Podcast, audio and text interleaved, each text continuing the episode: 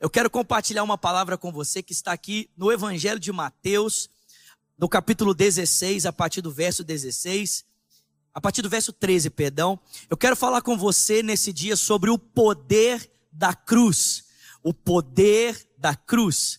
Mateus capítulo 16, a partir do verso 13, o texto bíblico diz assim: Jesus foi para a região que fica perto da cidade de Cesareia, e ali ele perguntou aos seus discípulos: quem os outros dizem que o Filho do Homem é? E eles responderam: olha, alguns dizem que você é João Batista, outros que você é Elias, ainda outros que você é Jeremias ou um dos profetas. E vocês? Perguntou ele. Quem vocês dizem que eu sou? Simão Pedro, tomando a frente, respondeu: tu és o Cristo, o Filho do Deus vivo. E respondeu Jesus: feliz é você, Simão, filho de Jonas, porque isso não foi revelado a você por carne e sangue, mas pelo meu Pai que está nos céus. E eu digo a você, você é Pedro, mas sobre esta rocha ou esta pedra edificarei a minha igreja, e as portas do Hades não poderão vencê-la. Eu darei a você as chaves do reino dos céus. E o que você ligar na terra será ligado nos céus, e o que você desligar na terra terá sido desligado nos céus. E então advertiu os seus discípulos que não contassem a ninguém que ele era o Cristo. Verso 21 diz: e desde aquele momento Jesus começou a explicar aos seus discípulos que era necessário que ele fosse para Jerusalém e sofresse muitas coisas nas mãos dos líderes religiosos, dos chefes dos sacerdotes e dos mestres da lei, fosse morto e ressuscitasse ao terceiro dia. E aí Pedro, então, chamando-o à parte, começou a repreendê-lo, dizendo: nunca, Senhor, isso nunca te acontecerá. Jesus virou-se e disse a Pedro: para trás de mim, Satanás, você é uma pedra de tropeço para mim, e não pensa nas coisas de Deus, mas nas que são dos homens. E então Jesus disse aos seus discípulos: se alguém quiser acompanhar-me, negue-se a si mesmo, tome a sua cruz e siga-me. Pois quem quiser salvar a sua vida, a perderá. Mas quem perder a sua vida, por minha causa, a encontrará. Pois o que adianta o homem ganhar o mundo inteiro e perder a sua alma? Ou o que o homem poderá dar em troca da sua alma?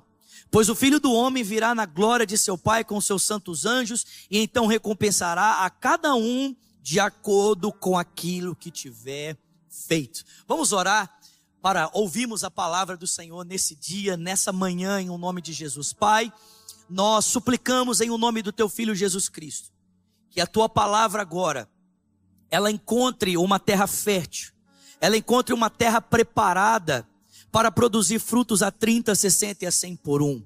Tira de nós, ó Deus, tudo aquilo que possa impedir o progresso da tua palavra em nós. Tira os espinhos, tira as pedras. Deus, que as aves de rapina não tenham poder de levar a palavra, porque ela não vai estar em nós à beira do caminho, mas ela de fato vai entrar, ó Deus, de forma profunda em nosso coração. Deus, que o teu Espírito esteja trabalhando nesse tempo, para que não apenas informação nos seja dada, mas iluminação que vem da parte do Senhor. Que os olhos do nosso coração possam ser abertos, para que possamos ter um encontro contigo por meio da exposição do texto bíblico. E eu peço a ti, Pai, em nome de Jesus, também sabedoria, ousadia e graça nesse dia, para expor a tua palavra ao coração dos meus irmãos que se reúnem conosco nesse lugar chamado adoração. Faça isso, Pai, eu te peço, em o nome de Jesus, e quem crê, diga amém. Pessoal, a gente sabe que a cruz, ela é muito importante na nossa vida. Não o objeto, né? Cruz, mas tudo aquilo que aconteceu por meio dela, tudo aquilo que aconteceu através dela, o que Cristo realizou por nós através da cruz. A cruz era um objeto de morte, a cruz era um objeto de condenação, mas Jesus a transformou no meio pelo qual ele comunica conosco vida, paz, esperança, novidade de vida. Nós que estávamos separados, nós que estávamos mortos, agora por meio da cruz de Cristo Jesus, fomos reconciliados, temos paz com Deus, temos uma nova vida, temos o Espírito Santo habitando dentro de cada um de nós. E tudo isso é possível por meio da cruz do nosso Senhor Jesus Cristo. Mas eu poderia dizer para você que a cruz não tem apenas papel central, não tem apenas um papel importantíssimo na nossa vida, ela também tem um papel importantíssimo na vida e na obra do Senhor.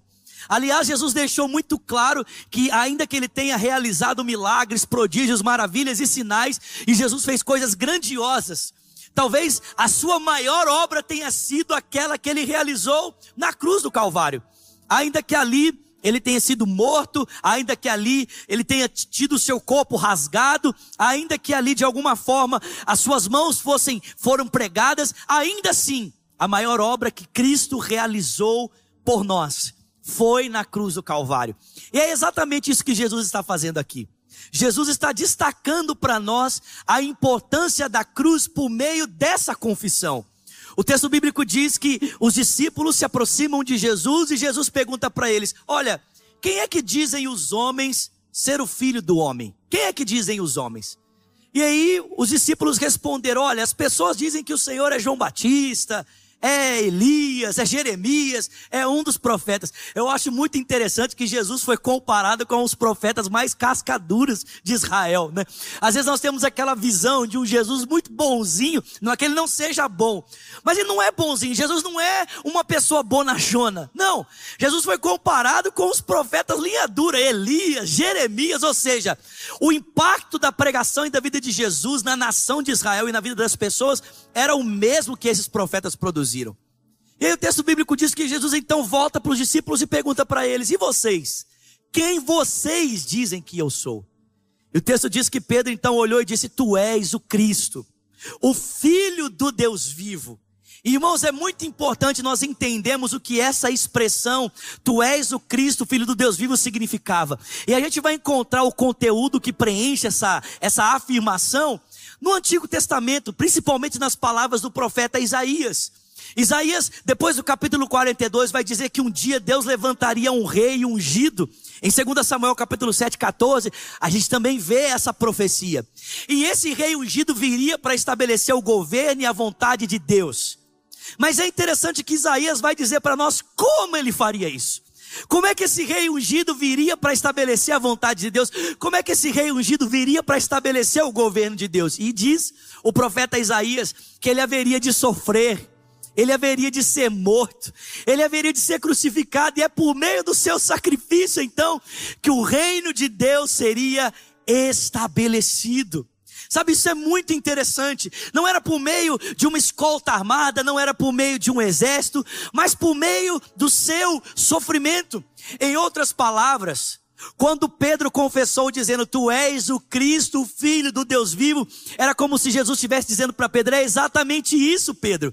Eu sou o rei ungido, eu sou aquele que veio para estabelecer o governo e a vontade de Deus, e eu hei de fazer isso por meio do meu sacrifício, eu hei de fazer isso por meio da minha entrega, por meio da minha morte.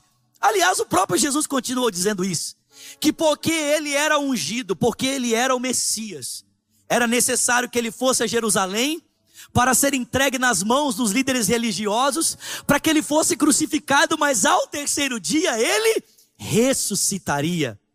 E é claro, né? Pedro, que estava acostumado a preencher essa afirmação com um conteúdo bem diferente, quando ouviu Jesus dizer morte, ressurreição, na verdade acho que o Pedro só ouviu a palavra morte, né? Depois que Jesus falou morte, aí acabou para o Pedro. O Pedro não conseguiu ouvir a palavra ressurreição depois.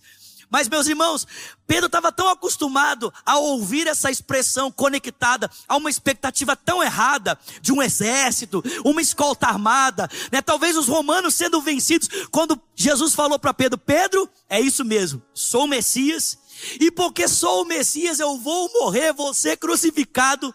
Aí o Pedro falou assim: não, Jesus, espera aí, isso aí está errado, isso está errado. Não tem nada de cruz, não. O senhor tem que ter um exército, o senhor tem que ter, né, uma espada nas suas mãos. Vão para cima dos romanos, vamos matá-los. Mas Jesus disse, não, Pedro, arreda-te de mim, porque você não cogita das coisas que são de Deus, mas sim das coisas que são dos homens. Perceba, irmãos, Jesus entendia que a cruz era tão importante, que não havia outra forma do propósito de Deus ser cumprido na vida dele, senão por meio da cruz, senão por meio do sofrimento, senão por meio da sua morte, senão por meio da sua entrega. Não tinha outro jeito, não tinha outra forma, não dava para trazer o governo de Deus de volta para a terra, não dava para nos reconciliar com o Pai, se não fosse por meio da cruz. A cruz não é importante apenas para nós, a cruz é importante para Jesus. Jesus diz, é imprescindível que a minha obra seja cumprida por meio da cruz, é imprescindível que eu vá àquele madeiro, é imprescindível que eu entregue a minha vida, é imprescindível que eu sofra naquela cruz, porque tão somente por meio dela é que eu posso ser ressuscitado, é que eu posso entrar na glória do meu Pai, para ter todo o poder e autoridade nos céus e na terra. Mas se a gente continuar lendo esse texto, e eu não vou ler para nós ganharmos tempo aqui, em Mateus capítulo 17, depois de dizer isso, Jesus toma com ele Pedro, Tiago e João e sobe no alto de uma montanha. E o texto bíblico diz para mim e para você que ali naquela montanha Jesus se transfigurou diante deles. Uma possível tradução dessa palavra é Jesus puxou a cortina. Mais ou menos o que Deus faz com o apóstolo João lá em Apocalipse capítulo 1, que João está preso e a realidade para ele parece assim, de conflito, de caos, de morte, de sofrimento, e de repente Deus puxa a cortina para João e João percebe o Cordeiro assentado no trono do universo. A mesma coisa que Jesus fez aqui, ele se transfigurou, ele puxou a cortina. E o texto diz que quando Jesus puxou a cortina, quase que de forma profética, antecipando o que aconteceria na sua ressurreição, ele acabou de falar da sua morte, acabou de falar da sua entrega. É como se ele dissesse, olha, preste atenção, é isso aqui que vai acontecer. Depois que eu me entregar na cruz, é exatamente isso que vocês vão ver a minha glória. Meio que como uma antecipação profética, o texto sagrado diz para mim e para você, que Jesus se transfigura. E quando os discípulos começam a perceber Jesus na sua glória diante deles, também percebem dois personagens, um à sua direita e o outro à sua esquerda. São Moisés e Elias, e eles estão conversando com Jesus. E o texto bíblico diz que Pedro olha para aquilo e diz, Senhor, é bom estarmos aqui, vamos fazer três tendas, uma para o Senhor, uma para Moisés e uma para Elias. E o texto diz que uma voz do céu vem e brada dizendo, Pedro, fica quietinho. Ouçam meu filho, tão somente a ele vocês devem dar ouvidos.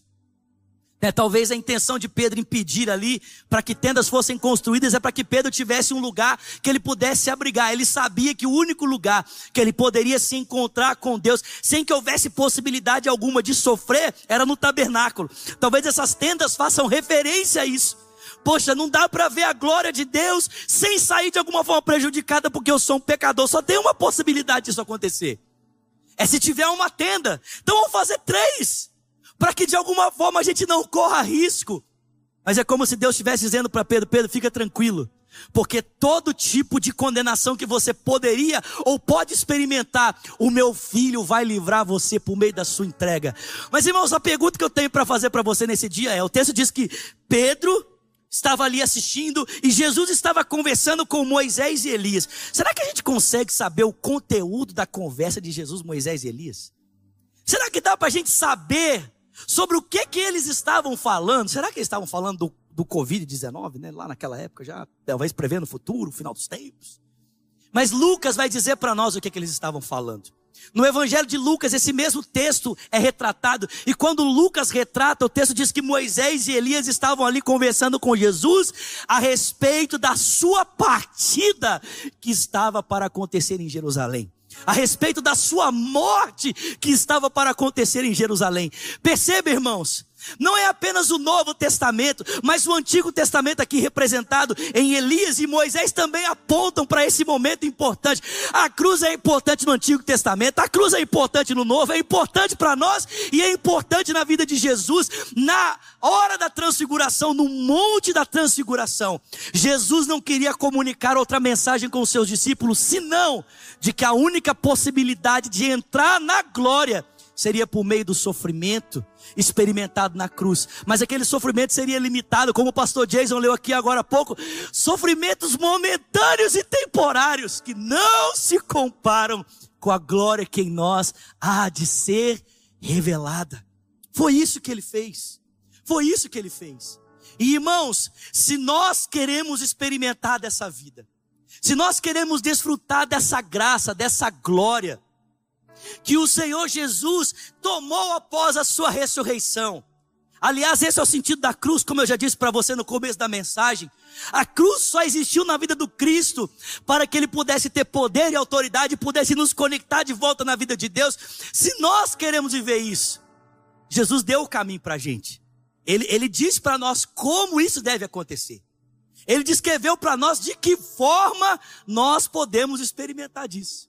Jesus diz, olha, a vida que eu tenho para vocês é uma vida de graça. A vida que eu tenho para vocês é uma vida que vocês jamais poderiam comprar. E eu vou disponibilizar ela para vocês por meio da cruz. E se vocês querem receber essa vida e viver essa vida, vocês querem vir depois de mim, vocês querem entrar na minha glória, pois bem, neguem-se a si mesmo. Tomem a sua cruz e me siga. Porque aquele que perder a sua vida vai encontrá-la.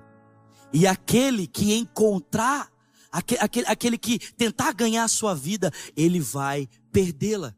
Irmãos, o caminho que Jesus nos mostrou para tomarmos posse da vida gratuita que ele já nos deu, é o seu caminho.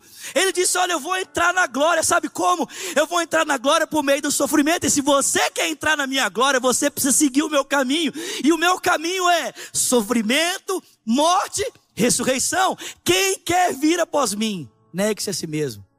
Tome a sua cruz e me siga. Agora, quando nós falamos de tomar a cruz, né? Muitas pessoas têm ideias tão confusas sobre isso, né? Quando a gente fala assim, você tem que tomar a cruz, meu irmão, para seguir Jesus. Normalmente o pessoal pensa que o tomar a cruz tem a ver com regras e regulamentos.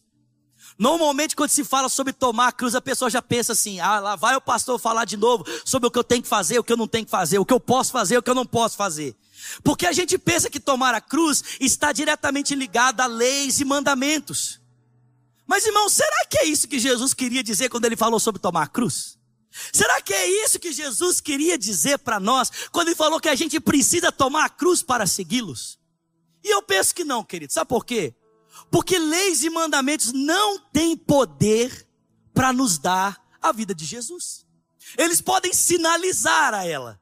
Eles podem apontar para ela, podem nos mostrar uma vida melhor do que essa que a gente tem.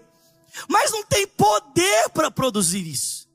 Então Jesus, em hipótese nenhuma, poderia apontar para os mandamentos, para falar para nós sobre viver a vida dele. Por quê? Porque esses mandamentos só têm poder para sinalizar, mas não tem poder para produzir. Não tem a ver com fazer isso ou deixar de fazer aquilo, meus irmãos. Tomar a cruz não tem a ver com regulamentos. Não é legalismo, meus irmãos, não é legalismo. E eu penso que talvez a pessoa que mais entendeu isso aqui que Jesus falou e traduziu para nós isso aqui com outras palavras, seja um homem chamado apóstolo Paulo. E eu quero convidar você a abrir comigo.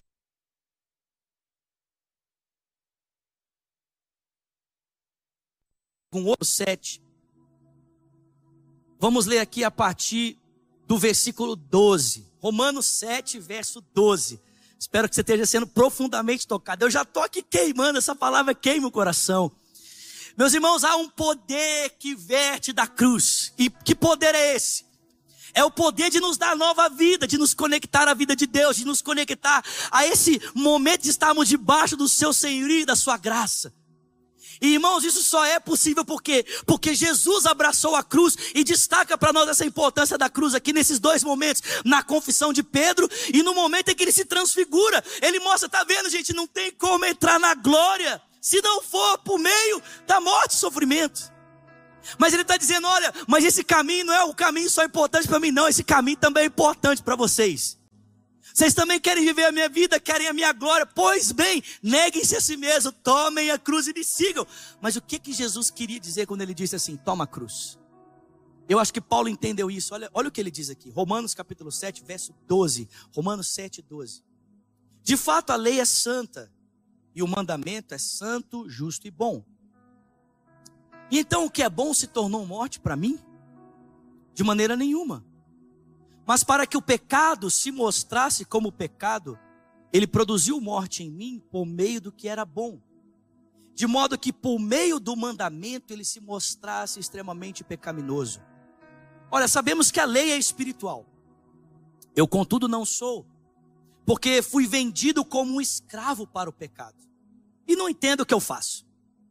Pois não faço o que desejo, mas o que odeio. Acho que aqui, muitas pessoas se identificam com o apóstolo Paulo. Tem gente que fala assim que isso aqui se refere ao Paulo antes de Jesus. Não, gente, isso aqui se refere ao Paulo depois de Jesus também, porque esse conflito permanecia com ele. Ele não estava glorificado. E é o conflito que todos nós experimentamos. Nós queremos a vida de Deus. Queremos viver o que Deus tem para nós. Entendemos que isso está disponível por meio da graça, por meio do sacrifício de Cristo. Mas na hora que nós vamos tomar posse, parece que a gente faz outra coisa. Na hora de obedecer, a gente desobedece. A gente quer viver a vida de Deus, mas acaba escolhendo na direção contrária. Paulo está dizendo isso. O bem que eu quero fazer, eu não consigo, eu faço o que eu odeio. E se faço o que não desejo, eu estou admitindo que a vontade de Deus é boa. Nesse caso, não sou eu quem o faz, mas o pecado que habita em mim. Olha, sei que nada de bom habita em mim, isto é, na minha carne. Nessa vontade contrária à vontade de Deus, porque tenho o desejo de fazer o que é bom, mas não consigo realizá-lo. Pois o que faço não é o bem que desejo, mas o mal que não quero fazer, isso eu continuo fazendo. Ora, se eu faço o que não quero, já não sou eu quem o faz, mas o pecado que habita em mim. Assim encontro esta lei que atua em mim. Quando quero fazer o bem, o mal está junto de mim. No íntimo do meu ser, eu tenho prazer na lei de Deus, mas vejo outra lei atuando nos membros do meu corpo, guerreando contra a lei da minha mente, tornando-me prisioneiro da lei do pecado que atua nos meus membros. Miserável homem que sou! Quem é que vai me libertar desse corpo sujeito a essa morte? E Paulo diz: graças a Deus por Jesus Cristo, nosso Senhor, que de modo com a mente sou escravo da lei de Deus, mas com a carne da lei do pecado. E talvez você possa falar assim: Vinícius, muito bonito o texto, adorei, mas não entendi nada. Não tem problema. Sabe por quê? Porque eu quero ler para você esse texto numa outra versão. Aliás, se você nunca leu a Bíblia nessa versão, você precisa ler. Chama A Mensagem. Um pastor aqui americano chamado Eugene Peterson gastou uma parte da vida dele traduzindo a Bíblia numa linguagem mais fácil para nós, uma linguagem mais acessível. E eu quero ler para você esse texto nessa linguagem, porque eu tenho certeza que você vai entender isso aqui e o seu coração vai explodir. Olha só, verso 13 de Romanos 7. Prosseguindo, já posso ouvir a próxima pergunta de vocês. Paulo dizendo: quer dizer que não posso confiar naquilo que é bom, isto é, na lei? O bem é tão perigoso quanto o mal? É claro que não. O pecado apenas fez aquilo que o tornou famoso. Ele usou aquilo que é bom como cobertura para nos induzir a fazer o que no final iria me destruir. Ao ocultar o bom mandamento de Deus, o pecado provocou consequências negativas que jamais conseguiria causar por si só. Posso antecipar a resposta também. Olha, eu sei que todos os mandamentos de Deus são espirituais, mas eu não sou. Essa também não é a sua experiência. Sim, estou cheio de mim mesmo. Afinal, passei um longo tempo na prisão do pecado.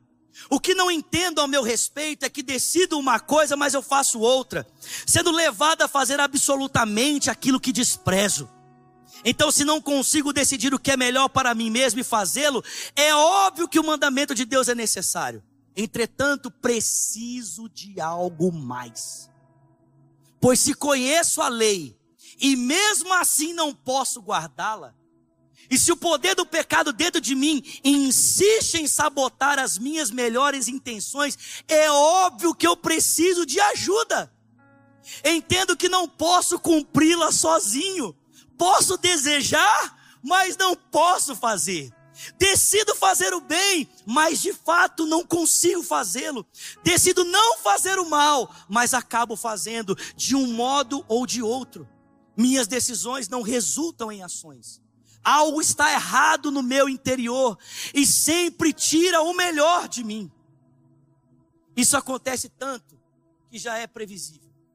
No momento em que decido fazer o bem, o pecado está lá para me derrubar.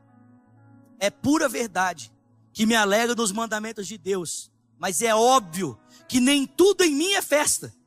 Partes de mim se rebelam em segredo e quando menos espero, elas assumem o controle. Já tentei de tudo, mas nada resolve. Talvez alguns de vocês falem isso para vocês. Vinícius, eu sei que Jesus morreu na cruz, disponibilizou essa vida para mim, mas eu já tentei de tudo. Eu não consigo, nada resolve. Já não aguento mais. Paulo diz, não há ninguém que possa me ajudar. Não é essa a verdadeira pergunta. A resposta é, graças a Deus, que Jesus Cristo pode e me ajuda. Ele agiu para consertar as coisas nessa vida de contradições com a qual quero servir a Deus de todo o coração e mente, mas sou puxado pela influência do pecado e acabo fazendo algo que não desejo. Percebe, irmãos, a vida está disponível e a gente até quer fazer ela. O que nos falta? O que nos falta não é o desejo, o que nos falta é capacidade. Capacidade, sabe, o problema não está na lei de Deus, porque a lei retrata a vida que a gente quer viver. Nós queremos amar a nossa esposa, queremos amar os nossos filhos, queremos viver de forma a amar a Deus sobre todas as coisas, mas não nos falta desejo, nos falta poder, nos falta capacidade. Talvez esse seja o seu dilema. O desejo está aí, mas falta poder. Falta capacidade.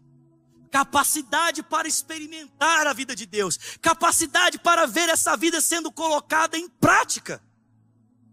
E a pergunta é, de onde vem essa capacidade? E Paulo vai dizer para nós, essa capacidade, meus irmãos, ela vem do próprio Jesus por meio da obra do seu Espírito Santo. A capacidade para viver a vida de Deus, a cruz que nós devemos tomar, é a nossa serviência, a nossa sujeição ao poder do Espírito Santo. Paulo continua dizendo aqui no capítulo 8, verso 1, leia comigo, vou ler na versão a mensagem. Com a chegada de Jesus o Messias, o dilema fatal foi resolvido. Os que estão em Cristo não precisam mais viver numa nuvem escura e depressiva. Um novo poder está atuando, o Espírito que dá a vida por meio de Cristo, esse vento forte, limpou completamente o ar, nos libertando da tirania brutal das mãos, do pecado e da morte. Olha que coisa maravilhosa! Meu irmão, tomar a cruz não tem a ver com tentar produzir a vida de Deus na força do seu braço. Você não tem essa capacidade, você pode até ter desejo, mas não tem capacidade. Tomar a cruz significa se colocar debaixo daquilo que Cristo fez. Significa confiar totalmente naquilo que Ele fez. Significa se colocar totalmente sujeito e dependente a Ele. Eu gosto de contar uma história para ilustrar esse ponto, que é a seguinte. Tem um grande homem na história da igreja chamado Martinho Lutero. Você deve conhecer.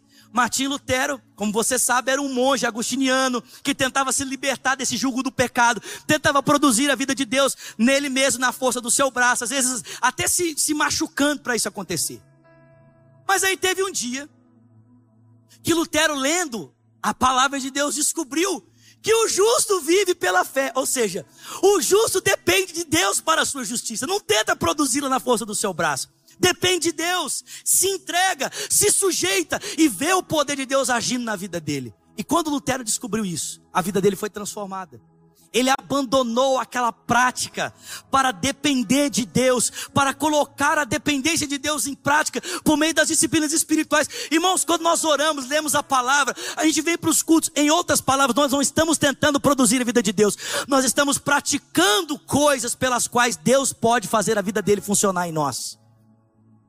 A gente se ora, lê a palavra na expectativa de que essa vida vai ser produzida em nós por Cristo, por meio da obra do Espírito. A história conta que um dia Lutero estava dormindo no seu quarto, era de madrugada e de repente ele acordou. E dentro do seu quarto o diabo estava ali olhando para ele.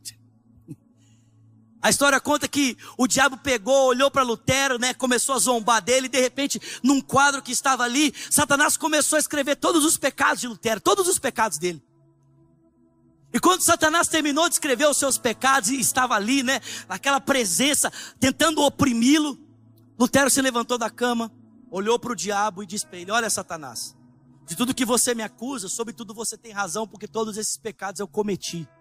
Você só esqueceu de um detalhe.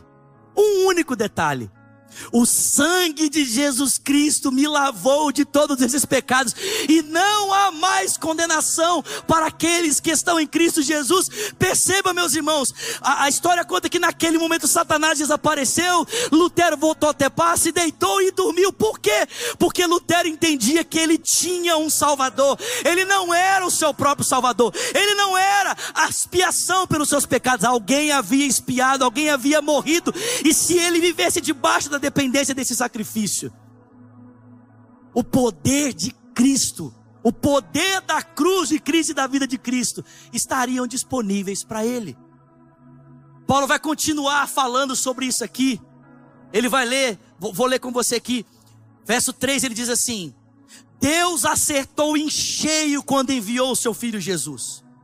Não tratou do problema como algo distante, sem importância. Em seu filho ele assumiu pessoalmente a condição humana, entrou na confusão da humanidade que vive em conflito para consertar as coisas de uma vez por todas. O código da lei, que estava enfraquecido pela natureza humana fragmentada, jamais poderia ter feito isso. A lei acabou sendo usada como um paliativo para o pecado. Nunca cura completa, mas agora que o código da lei pede, mas que não conseguiríamos cumprir nós mesmos, uma vez que nós precisávamos de redobrar os nossos esforços, simplesmente aceitamos isso por meio do poder do Espírito que opera isso em nós. Isso é maravilhoso! Nós nos sujeitamos ao poder do Espírito para que no Espírito tenhamos poder para viver a vida que Deus tem para nós. Irmãos, isso é tomar a cruz.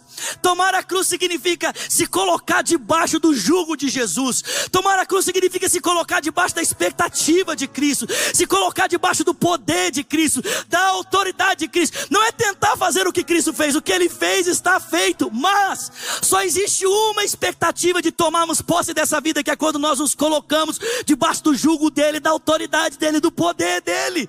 E isso acontece quando caminhamos por meio da fé, mas isso também acontece quando nós dependemos, nos colocamos debaixo do poder do Espírito.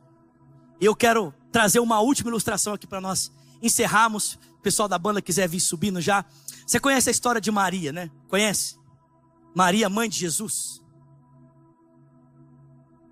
Esse negócio aqui. Conhece a história de Maria, mãe de Jesus? Você lembra? O anjo Gabriel apareceu para ela. E quando o anjo apareceu, o anjo falou assim para ela: salve agraciada, o Senhor é contigo. Você vai ser abençoada, Maria. Você foi abençoada. O menino vai nascer de dentro de você, do seu ventre. Ele vai ser grande, ele vai ser chamado Filho do Altíssimo. O Senhor, o teu Deus, vai dar a ele o trono do seu pai Davi, e ele vai reinar para sempre. O anjo aparece e traz boas novas, traz uma mensagem transformadora para Maria. Fala: Maria, o Messias vai nascer de você. Mas Maria olha para aquela mensagem e fala para ela: olha, tudo isso é maravilhoso, essa mensagem é poderosa, só tem um problema. Como ela pode ser verdadeira? Como ela pode se cumprir? Visto que eu ainda sou uma mulher virgem. Perceba, irmãos, Maria reconhecia que aquilo que Deus estava dando a ela era algo maravilhoso, mas havia um impedimento. E que impedimento é esse? O impedimento que havia a Maria para que ela fosse mãe do Salvador é que ela era virgem. Não havia possibilidade aos olhos naturais em Maria para que isso acontecesse. Mas não é a mesma coisa que Deus promete para nós? Não é a mesma coisa? A mesma promessa que foi feita a Maria também não é feita a cada um de nós. Deus prometeu gerar Cristo em nós, Deus prometeu formar Cristo em nós. E talvez, como Maria, nesse dia a gente olhe para nós e diga assim: mas eu ainda sou virgem, pastor, eu tenho limitações, como é que isso pode acontecer? Sabe o que o anjo respondeu para Maria? É o que eu vou responder para você. O anjo falou assim para ela: descerá sobre ti o poder do Espírito Santo, e ele vai cobrir você com a sombra dele, para que o ente santo que de ti há de nascer seja chamado Filho de Deus. Perceba, meu querido, a obra, o nascimento do Cristo não aconteceu pela capacidade, pela força, pela desenvoltura de Maria, não. Aconteceu pelo poder do Espírito que veio sobre ela. E o mesmo acontece comigo e com você, meus irmãos, quando a gente decide depender do Espírito Santo, quando a gente decide se colocar debaixo do seu poder. O Espírito forma Cristo em nós, o Espírito gera Cristo em nós, para que as mãos do Cristo sejam as nossas mãos, os olhos dele sejam os nossos olhos, a mente dele seja a nossa mente, o coração dele seja o nosso coração. Há um poder que verte da cruz, há um poder que verte de Cristo para cada um de nós. Essa vida, meus irmãos, foi conquistada por meio da cruz, por meio do sofrimento. Jesus diz: ela está disponível para você, você pode ter ela. Vem me seguir, vem se colocar debaixo da minha vontade, vem se colocar debaixo do meu poder. Aquilo que você tanto deseja, eu posso fazer em você. Você só precisa depender do poder do Espírito Santo. Como é que eu faço isso, Zulato? Como é que eu dependo desse poder? Dobro o seu joelho. Como é que eu dependo desse poder? Lê a sua Bíblia. Como é que eu dependo desse poder? Jejua. Como é que eu dependo desse poder? Tenha comunhão, toma ceia. Irmãos, nós não fazemos isso para a vida ser produzida, nós fazemos isso para depender. E quem produz a vida é o Espírito Santo de Deus em cada um de nós. Será que você pode nesse dia levantar suas mãos aí na sua casa? Eu não sei você, mas eu quero viver uma vida debaixo do poder do Espírito Santo. Não é por força, não é por violência, é pelo meu Espírito, diz o Senhor. Vamos lá, Lagoinha, levante as suas mãos, abre os seus lábios nesse dia e deixe esse poder tocar sua vida, sua casa, sua família, em nome de Jesus. Aleluia! Eu quero estar contigo, amado da minha alma. Tua noiva clama, vem. Vamos, vamos, vamos, erga suas mãos e diga: eu quero estar contigo, amado da minha alma. Vamos com alegria, com empolgação, com vida, diga: eu quero estar, eu quero estar. Eu quero estar contigo, amado da minha alma, tua noiva clama. Eu quero estar, eu quero estar, Senhor. Eu quero estar contigo, amado da minha alma. Tua noiva clama, vem. A sua escolha nesse dia é: quem vai ser o seu Senhor? Sobre qual jugo você vai se colocar? Debaixo de que poder você vai estar? Porque não tem jeito. Ou você está debaixo do poder de Deus, ou você vai estar debaixo do poder do mundo. Ou você está debaixo do poder de Deus, ou você vai estar debaixo do poder do pecado. Mas eu estou aqui hoje dizendo: cara, se coloca debaixo do poder de Deus. Minha irmã, se coloca debaixo do poder de Deus. Faça como Maria. Sabe o que Maria fez depois que o anjo falou para ela: o poder do Espírito vai descer sobre você? Sabe o que Maria fez? Ela levantou as mãos e ela disse: que se cumpra em mim conforme a palavra do Senhor. Que se cumpra em mim conforme Deus disse. Que se cumpra em mim. Faz a sua vontade, Senhor. Faz a sua vontade. E sabe o que ela fez? Ela se casou com o seu marido e ficou ali aguardando o poder do Espírito, a semente que seria plantada nela. Não teve com ele nenhum tipo de relacionamento íntimo até que o menino nasceu. Irmãos, ela só deixou que a palavra se cumprisse, se colocou debaixo do poder da palavra. E o Espírito Santo fez em Maria o que ela jamais poderia fazer por si mesma. Será que você pode levantar suas mãos aí e dizer: faz em mim, Senhor. Eu quero ser um marido melhor. Faz em mim, Deus. Eu quero ser um filho melhor. Faz em mim, Deus. Eu quero ser um pastor melhor. Eu quero ser, Senhor, um cristão melhor. Faz em nós, Senhor, nós queremos ser mais parecidos com Jesus. Faz em nós. Essa é a vida que queremos. Essa é a vida que queremos, Senhor. Não queremos outra vida. Queremos a Tua vida em nós. Queremos a Tua vida em nós.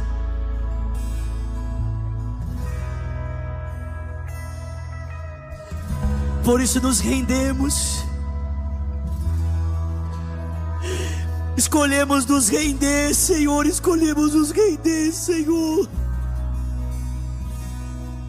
Pai, que todas as vezes que a gente abrir a Bíblia na nossa casa, o Senhor saiba que por trás dessa decisão de abrir a palavra está, Senhor, um coração decidido a depender do Senhor.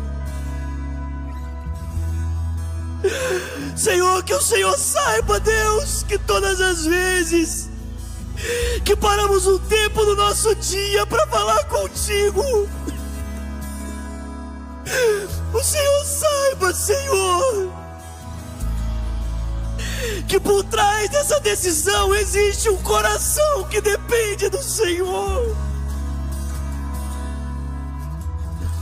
Pai, que antes de tomar uma decisão, quando dobramos os joelhos para pedir a Tua graça, para tomarmos a decisão certa, o Senhor saiba que por trás dessa oração existe um coração que depende do Senhor.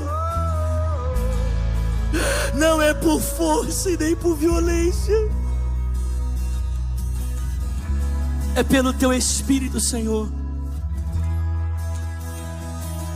Senhor, eu oro por pessoas que estão conosco nesse tempo, nesse dia,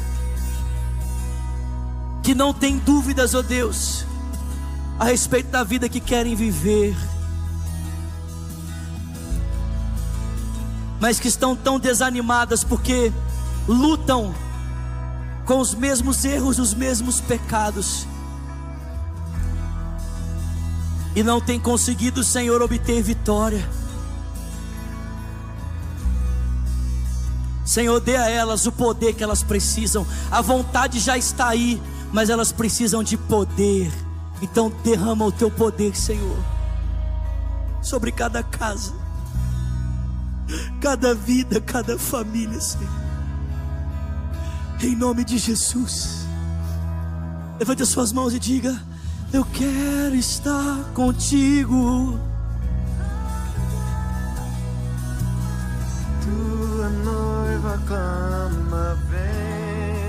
As vozes, diga: eu quero estar contigo, amado da minha alma. Vamos lá, levanta a sua voz, levanta as suas mãos. Vamos cantar juntos as vozes, cante: eu quero. Eu quero estar contigo, amado da minha alma. Tua noiva clama, vem. Com seus olhos fechados, coloque as suas duas mãos sobre o seu coração. Oh, eu sinto tanto a presença de Deus aqui, irmãos. Com seus olhos fechados, as suas duas mãos sobre o seu coração. Ore comigo dizendo: Senhor Jesus, nesse dia eu Te entrego a minha vida. Eu confesso que Tu és o único Senhor e o único Salvador, e eu me entrego a Ti, Jesus. Ore também dizendo: e eu, que um dia, Jesus, andei nos Teus caminhos, mas eu me desviei. Esse dia, arrependido, eu volto, na certeza de que o Senhor me recebe. Nós temos aí uma equipe de moderadores. Se você tomou essa decisão hoje pela primeira vez, ou quem sabe você está voltando para Jesus. Tá uma confusão aqui, gente. Não sei, não sei mais o que é suor, o que é lágrima. Tá uma beleza. Se você tomou essa decisão hoje de entregar a sua vida a Cristo, ou você está tomando a decisão de voltar para Jesus. Eu queria muito que você escrevesse aí para a gente, por favor, seu nome, a cidade de onde você está. Faz um sinal, fala: eu estou entregando a minha vida para Jesus, ou eu estou voltando para a igreja, eu estou voltando para Jesus. Vinícius, faz isso para gente. A gente quer orar com você, a gente quer orar por você, a gente quer de alguma forma tocar a sua vida. A gente não quer que fique só nesse momento aqui mesmo, a gente não quer que fique só nesse momento, não. A gente quer de alguma forma se envolver na sua história, e queremos que você se envolva na nossa. Então deixa aí, por favor, o seu nome, deixa aí pra gente o seu sinal, né? O seu: eu estou entregando a minha vida para Jesus, eu estou voltando para Jesus. Nós vamos cantar mais uma vez esse refrão enquanto você escreve aí, e logo em seguida eu quero orar abençoando o seu domingo, abençoando o seu final de semana, seu início de semana. Não sai daí não, nós estamos encerrando. Deixa o pessoal escrever e vamos orando. Eu quero a tua linha, pode estar aqui, vamos para cima. Vai, Samuel, manda ver, pelo amor de Deus. Eu quero! Eu quero estar contigo, amado da minha alma. Eu quero estar contigo, amado da minha alma. Tua noiva clama. Mais uma vez, eu quero estar. Eu quero estar contigo, amado da minha alma, tua noiva clama, vem. Eu quero estar contigo, amado da minha alma, tua noiva clama, vem. Glória, glória, glória, glória. Pai, alcança cada uma dessas pessoas espalhadas em tantas partes do mundo, em outras nações, aqui na América, no Brasil. Alcança cada uma delas, e que a tua graça, a graça do nosso Senhor Jesus Cristo, o amor de Deus o Pai, a comunhão e o consolo que vem do Espírito, seja com o povo de Deus, aqui e espalhado em toda a terra, desde agora e para sempre, amém. Deus abençoe você, Deus abençoe o seu domingo. 5 horas da tarde, horário de Orlando, 6 horas, horário do Brasil, temos o nosso culto em inglês, com o nosso pastor, o pastor Leo, e às 7h30, 20h30, horário do Brasil, temos o nosso último culto em português. Então vamos estar juntos. Deus abençoe, um ótimo domingo. Não se esquece de se inscrever no Carisma, faz a sua inscrição, vem ser aluno com a gente. Vai ser um tempo maravilhoso. A gente tem muito mais para ensinar. Isso aqui, ó, é só uma pontinha do que a gente ensina lá. Vem estar com a gente. Deus abençoe. Ótimo domingo. Uma semana maravilhosa. Vamos para cima, Lagoinha. Vamos viver a vida que Deus tem para nós. Aleluia. Deus te abençoe.